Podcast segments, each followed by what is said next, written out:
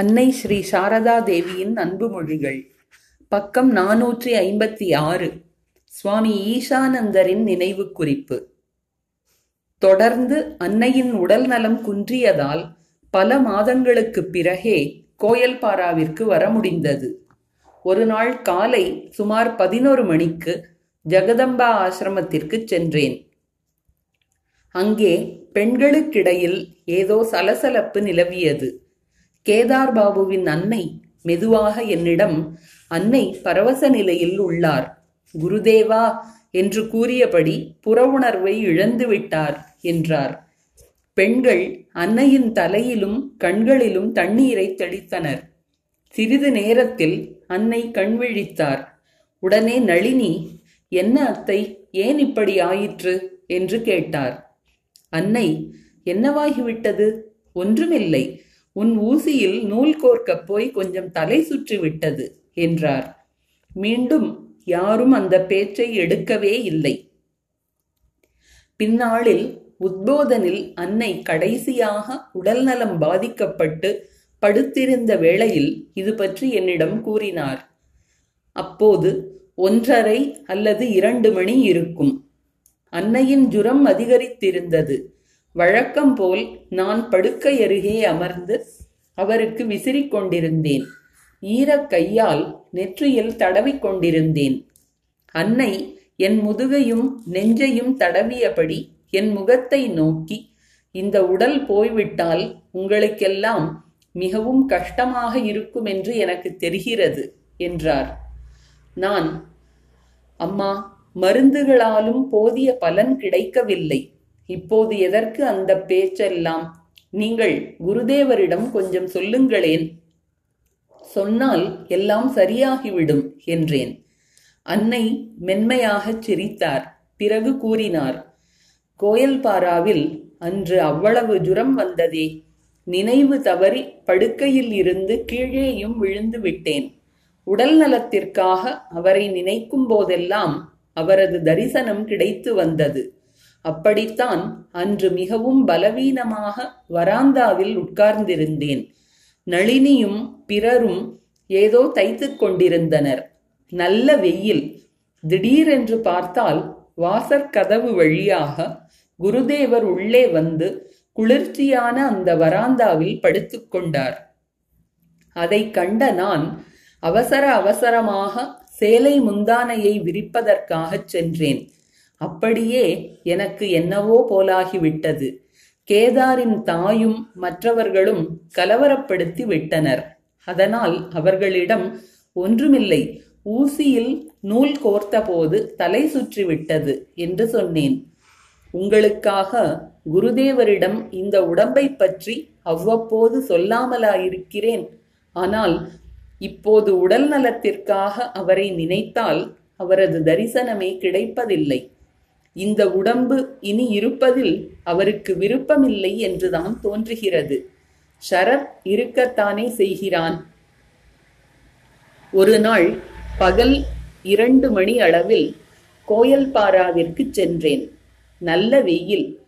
அன்னை எனக்கு கொஞ்சம் இனிப்பு, தண்ணீர் எல்லாம் தந்து, "அப்பா, நல்ல வெயில், கொஞ்சம் ஓய்வெடுத்துக்கொள். வெயில் தணிந்ததும் கிளம்பு. கோபேஷ் எப்படி இருக்கிறான்?" "ஆமாம், இன்று என்ன சாப்பிட்டாய்? என்ன சமையல்?" "போகும்போது கொஞ்சம் பழம், அரிசி எல்லாம் எடுத்துக்கொண்டு போ" என்றார். கோபேஷ் மகாராஜ் கூறியது போல் வாழைக்காய், உருளைக்கிழங்கு எல்லாம் சேர்த்து மொத்தமாக ஒரு சமையல் செய்தோம்.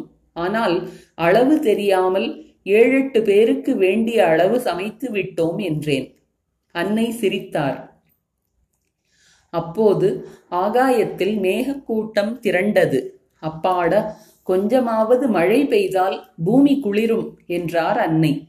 சிறிது நேரத்தில் காற்றும் ஆலங்கட்டி மழையும் ஆரம்பித்து விட்டது. அன்னை மிகவும் மகிழ்ந்தார். 2 பனிக்கட்டிகளை வாயில் போட்டு கொண்டார். ஆனால் இதன் காரணமாகவே அவருக்கு ஜுரம் வந்துவிட்டது. பின்னர் இந்த ஜுரம் மிகவும் தீவிரமாகவும் செய்தது. அன்னை கோயல்பாறாவில் நோயில் படுத்திருந்த போது உத்போதனில் சுவாமி பிரஞானந்தர் காலமானார்.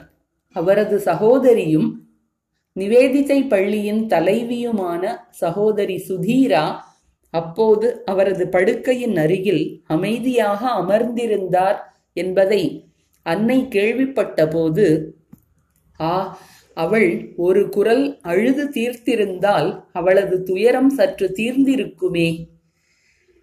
சகோதரி சுதீரா சுவாமி பிரஜாநந்தரின் உடன் பிறந்த சகோதரி.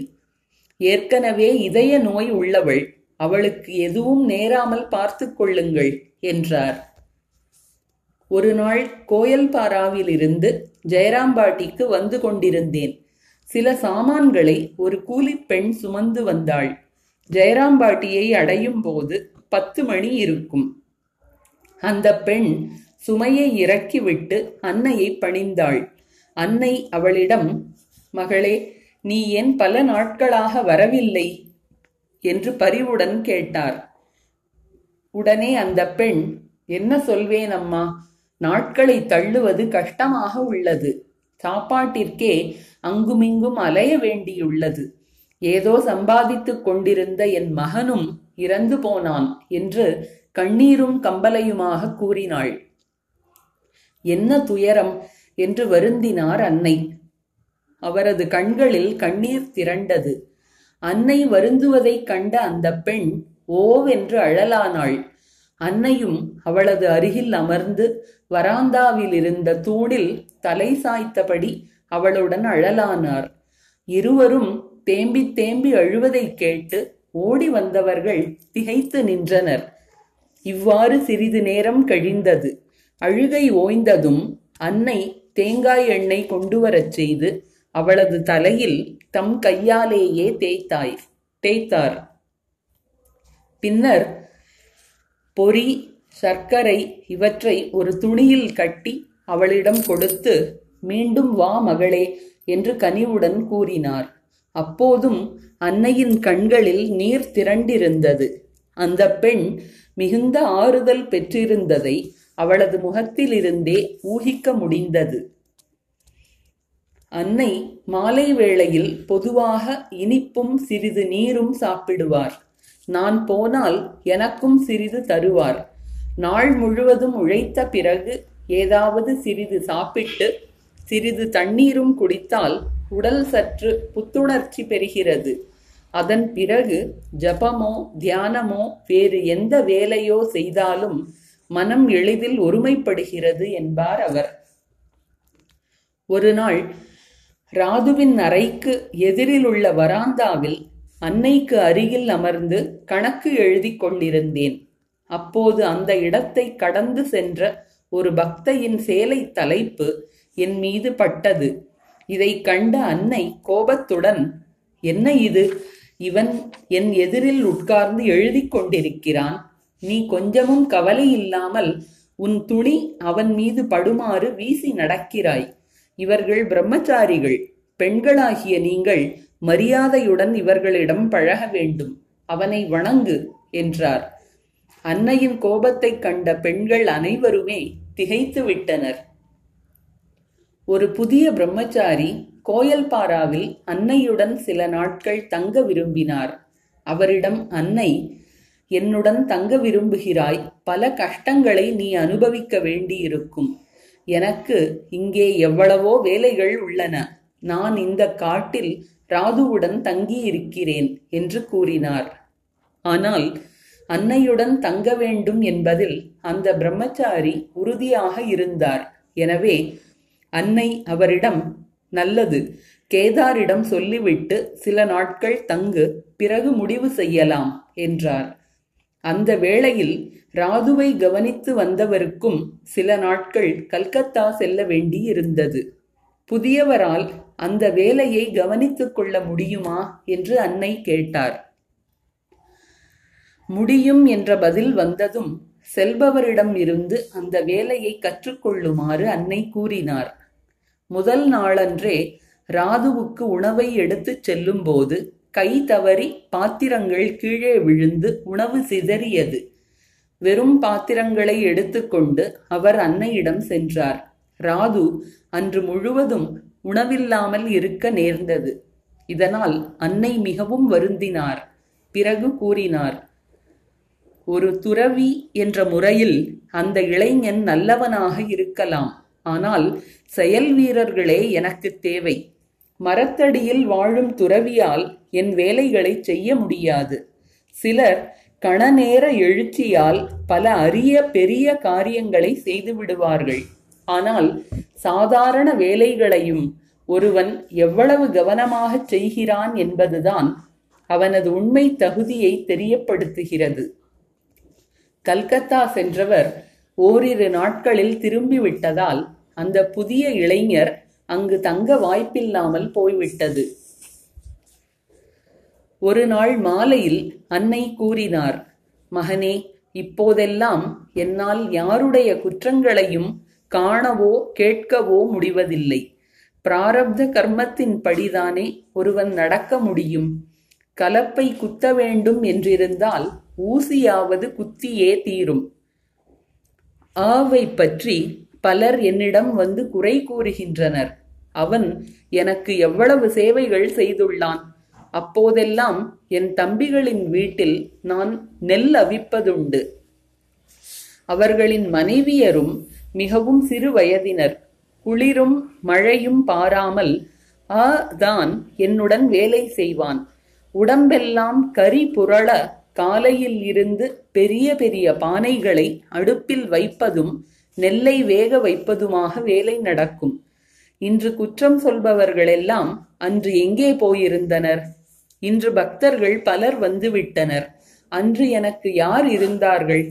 அன்று நடந்ததை எல்லாம் மறந்து விடுவதா? அப்படி அவன் என்னதான் தவறு செய்து விட்டான்? பிறரது குறைகள் ஆரம்பத்தில் என் கண்ணிலும் படத்தான் செய்தன. கண்களில் கண்ணீருடன் நான் இறைவனிடம், பிரபோ, நான் யாருடைய குறைகளையும் பார்க்க விரும்பவில்லை என்று எவ்வளவோ பிரார்த்தனை செய்தேன். அதன் பிறகுதான் அந்த குணம் என்னிடம் இருந்து அகன்றது. ஒருவனுக்கு 1000 நல்லது செய், 1 முறை தீமை செய், அவ்வளவுதான், முகத்தை திருப்பிக் கொள்வான். அதுதான் மனித இயல்பு. மனிதன் குறைகளையே காண்கிறான், ஆனால் நிறைகளை காண வேண்டும்.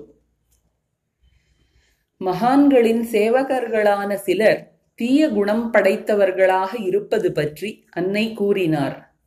இதோ பார், சேவாபராதம் என்று ஒன்று இருப்பது உண்மைதான். சேவாபராதம் என்றால் என்ன? சேவை செய்து செய்து யாருக்கு சேவை செய்கிறார்களோ அவர் தங்கள் கீழ் இருப்பதாக ஓர் எண்ணம் தோன்றிவிடுகிறது. இது அகங்காரமாகி வளர்ந்து அந்த மகானையே தங்கள் சொல்படி ஆட்டி வைக்க தோன்றுகிறது.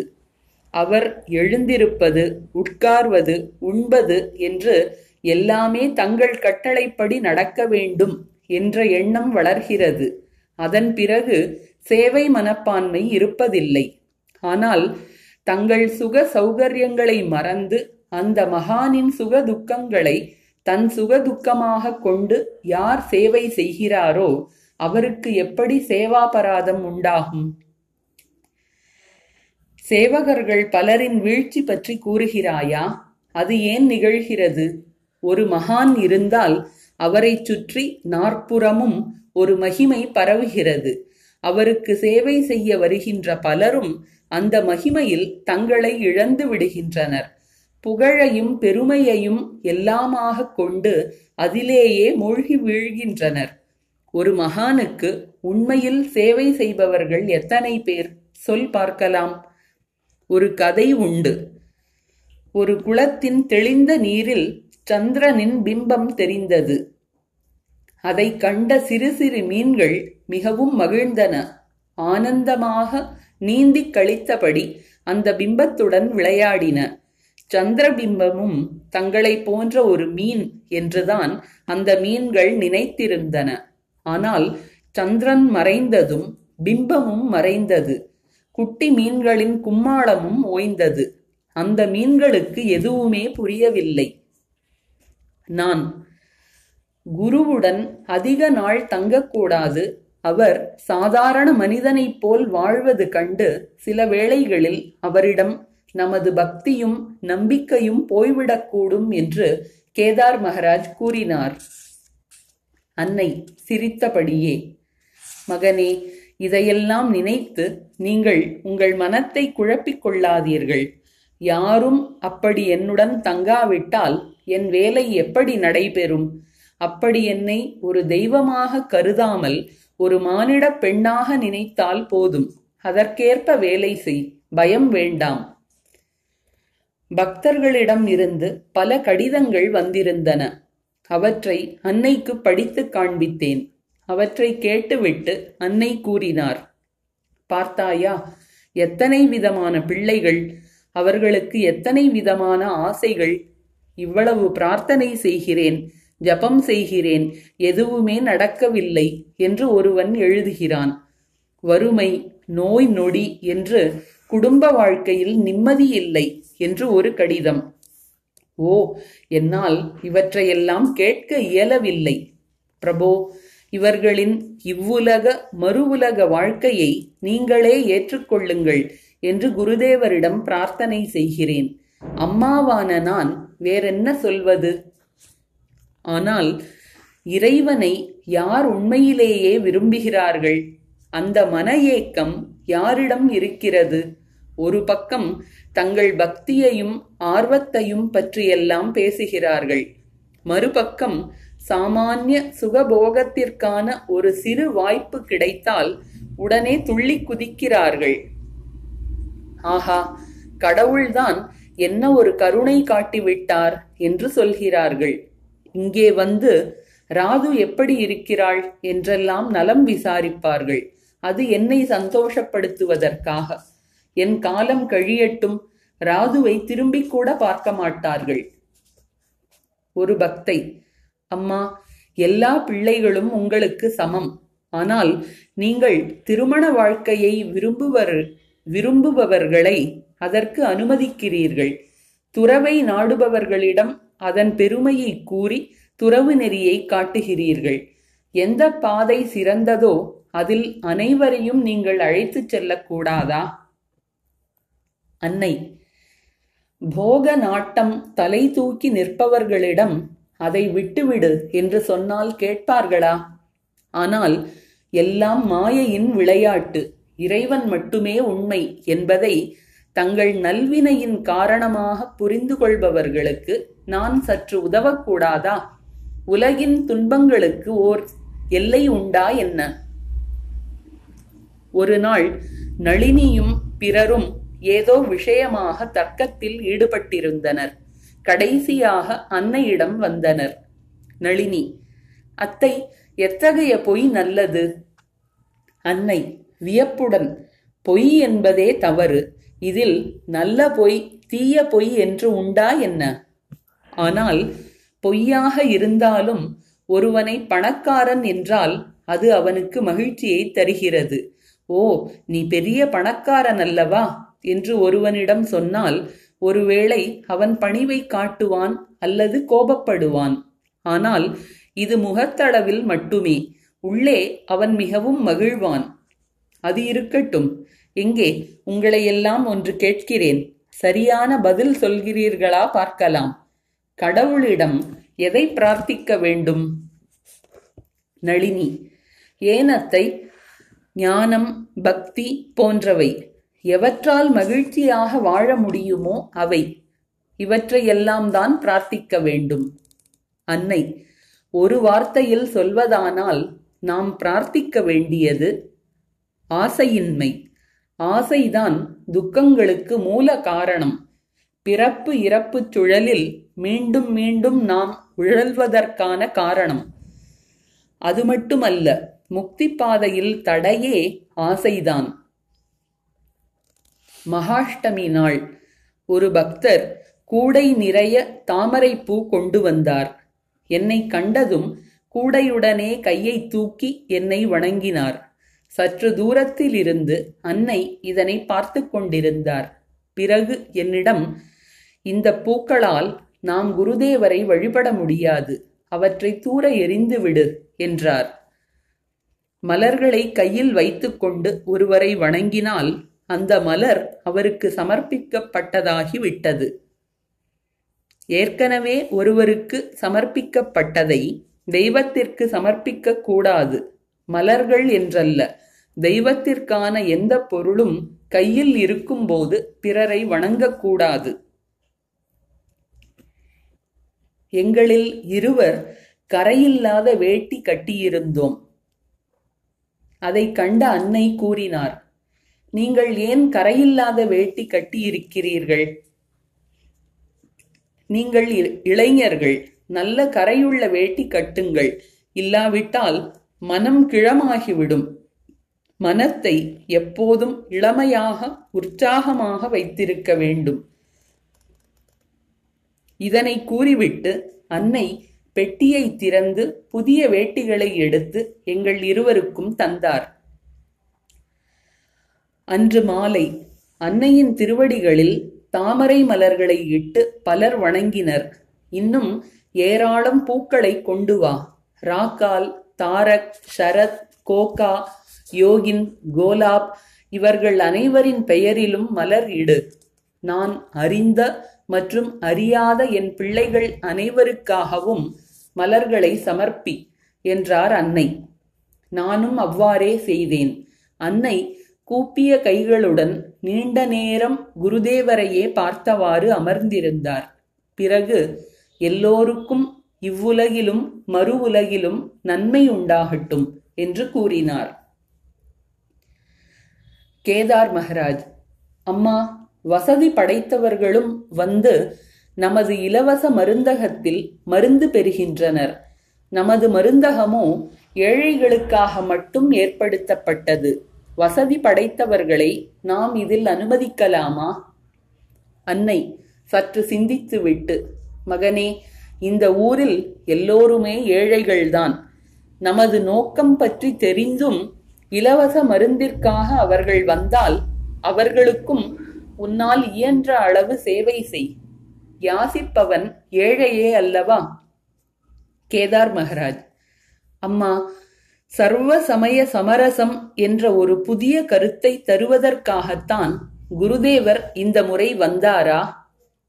அன்னை, இதோ பாரப்பா, சமரச கருத்தை போதிப்பதற்காகத்தான் அவர் பல்வேறு மத சாதனைகளை செய்தார் என்று எனக்கு தோன்றவில்லை.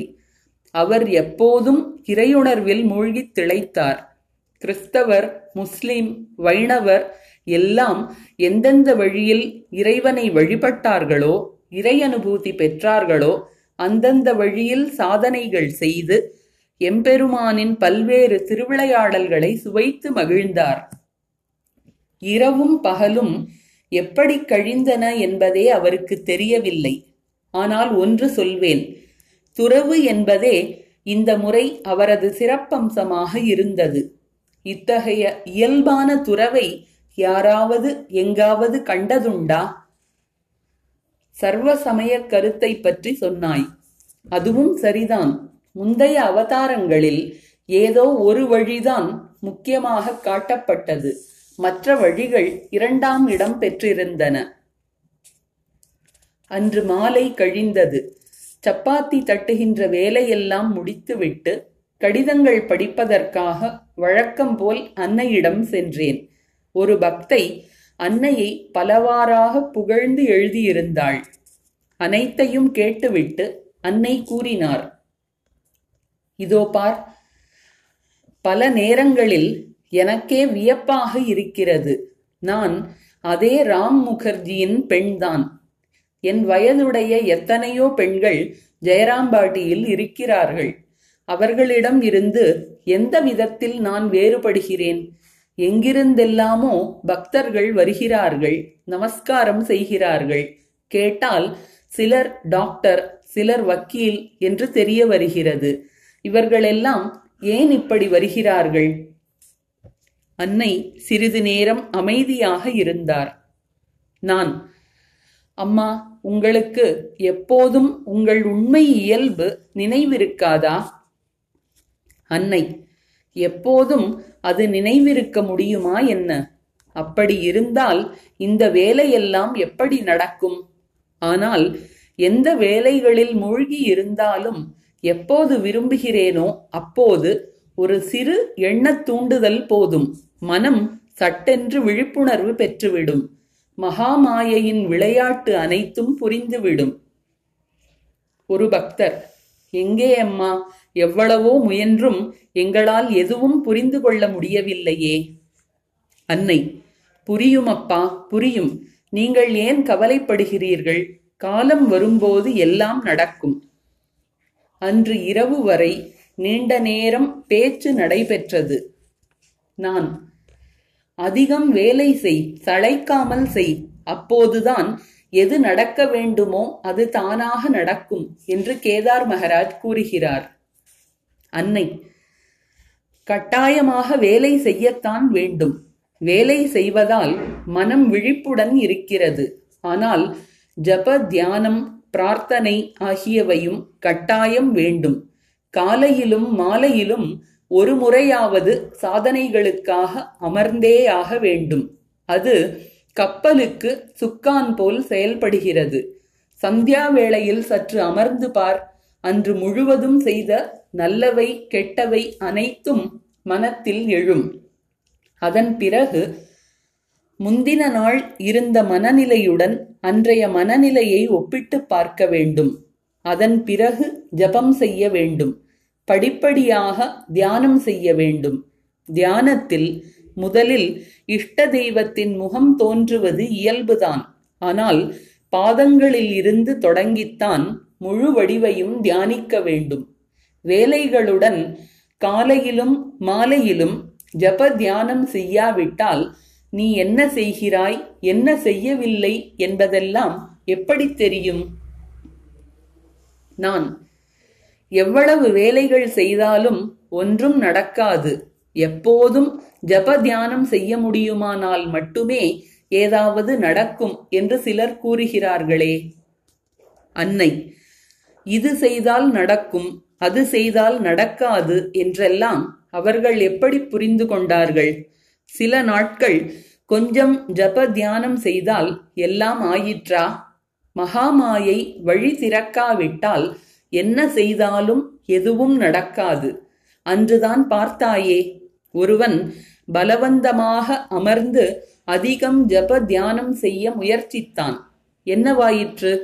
மனநிலை பாதிக்கப்பட்டு வந்து சேர்ந்தான். மனம் பாதிக்கப்பட்டால் என்ன மிஞ்சும்? மனம் என்பது ஸ்க்ரூ போன்றது, திருகாணி. ஒரு பிரி கழன்றால் போதும், பைத்தியம் பிடித்துவிடும். இல்லாவிட்டால் மகாமாயையின் பொறியில் சிக்கி நான் பெரிய புத்திமான், நான் நன்றாகத்தான் இருக்கிறேன் என்று நினைத்து கொள்கிறான். ஸ்க்ரூவின் பிரி சரியான முறையில் சரியான இடத்தில் இருக்குமானால் மனிதன் சரியான வழியில் போய் அமைதியும் ஆனந்தமும் பெறுகிறான். எப்போதும் இறைவனை நினைக்க வேண்டும். அவரை பற்றி சிந்திக்க வேண்டும். பிரபோ, எனக்கு நல்ல புத்தியை கொடு என்று அவரிடம் பிரார்த்திக்க வேண்டும். இடைவிடாமல் ஜப தியானம் செய்ய எத்தனை பேரால் முடியும்?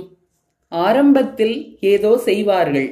பிறகு அங்கிருந்த ஒரு பெண்ணை காட்டி, இதோ இவளைப் போல் வெறுமனே உட்கார்ந்து உட்கார்ந்து மூளையை கொதிப்படையச் செய்வார்கள். வெறுமனே உட்கார்ந்தபடி மரம், மலை என்று எதையெதையோ நினைப்பார்கள். மனம் அமைதியற்று அலையும். இப்படி மனத்தை கண்டபடி அலைய விடுவதை விட வேலைகளில் ஈடுபடுவது எவ்வளவோ மேல். அலைகின்ற மனம் குழப்பத்தையே உருவாக்கும். எனது நரேன் இதையெல்லாம் பார்த்துதானே பற்றற்று பணி செய்தல் என்று ஒரு பாதையை உருவாக்கினான். மீண்டும் அந்த பெண்ணை காட்டி, இவளையே பார், சோம்பேறித்தனமாக உட்கார்ந்து உட்கார்ந்து மனத்தை எப்படி மாசுபடுத்தி வைத்திருக்கிறாள். ஆச்சாரம் ஆச்சாரம் என்று அடித்து கொள்வதுதான் அதிகமாகி இருக்கிறது. கூடவே மனத்தில் அமைதியில்லை என்று புலம்புகிறாள். மனத்தில் ஏன் அமைதியில்லை? இவ்வளவு பட்டும் ஏன் மனத்தில் எதுவும் உரைக்கவில்லை? ஒரு குளிர்காலம். அன்னையின் உடல்நிலை மிகவும் மோசமாக இருந்தது. இருந்தாலும் அதிகாலை 3 மணிக்கு எழுந்திருப்பதில் இருந்து அவர் தவறுவதில்லை. 3 மணிக்கு எழுந்து காலை கடன்களை முடித்து கொண்டு ஒரு மெல்லிய கம்பளியால் தம்மை போர்த்தி கொண்டு படுக்கையிலேயே அமர்ந்து தியானம் செய்வார். உடல்நிலை சரியில்லாத காரணத்தால் சற்று நேரத்திற்கு பிறகு படுத்துக்கொள்வார். நாங்கள் அமைதியாக அன்னையின் அறைக்குள் சென்று கதவை மூடிவிட்டு அந்த இருளின் தனிமையில் அவரது திருச்சந்நிதியில் அமர்ந்து தியானம் செய்வோம். சில வேளைகளில் இந்த வேளையில் இந்த தெய்வத்தின் மந்திரத்தை இந்த முறையில் ஜபம் செய்து பார் என்று கூறி எங்களை தியானத்தில் ஈடுபடச் செய்வார் அவர். உடல்நிலை சரியில்லாமல் போகும்போது துறவியர் சென்று இல்லறத்தாருடன் வசிப்பது பற்றி ஒரு நாள் பேச்சு வந்தது. அன்னை கூறினார், உடல்நிலை சரியில்லாமல் போய்விட்டால் அதற்காக ஒரு துறவி இல்லறத்தானின் வீட்டில் சென்று தங்க வேண்டுமா என்ன? மடம் உள்ளது, ஆசிரமம் உள்ளது. துறவி என்பவன் தியாகத்தின் சின்னம். மரத்தால் செய்த பெண் பொம்மை ஒன்று வழியில் கிடப்பதாக வைத்துக் கொள்வோம்.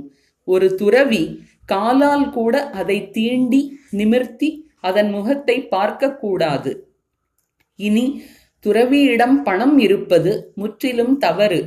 பணத்தால் செய்ய முடியாத எதுவும் இல்லை. உயிரை கூட எடுக்க முடியும். புரி கடற்கரையில் ஒரு சாது இருந்தார். அவரிடம் கொஞ்சம் பணம் இருந்தது. அதை அறிந்த அவரது சீடர்கள் இருவர் ஆசை வசப்பட்டு அவரை கொன்றுவிட்டு பணத்துடன் தப்பிவிட்டனர். ராதுவின் செல்ல பூனை முற்றத்தில் படுத்திருந்தது. ஒரு பெண் அதை காலால் தடவியபடி நின்று கொண்டிருந்தாள். படிப்படியாக அவளது கால் பூனையின் தலை மீது பட்டது. அதை கண்டதும் அன்னை அந்த பெண்ணிடம், இதோ பாரம்மா, என்ன செய்கிறாய் நீ? தலை என்பது குருவின் இடம். அங்கே கால் படலாமா? அந்த பூனையை வணங்கு என்றார்.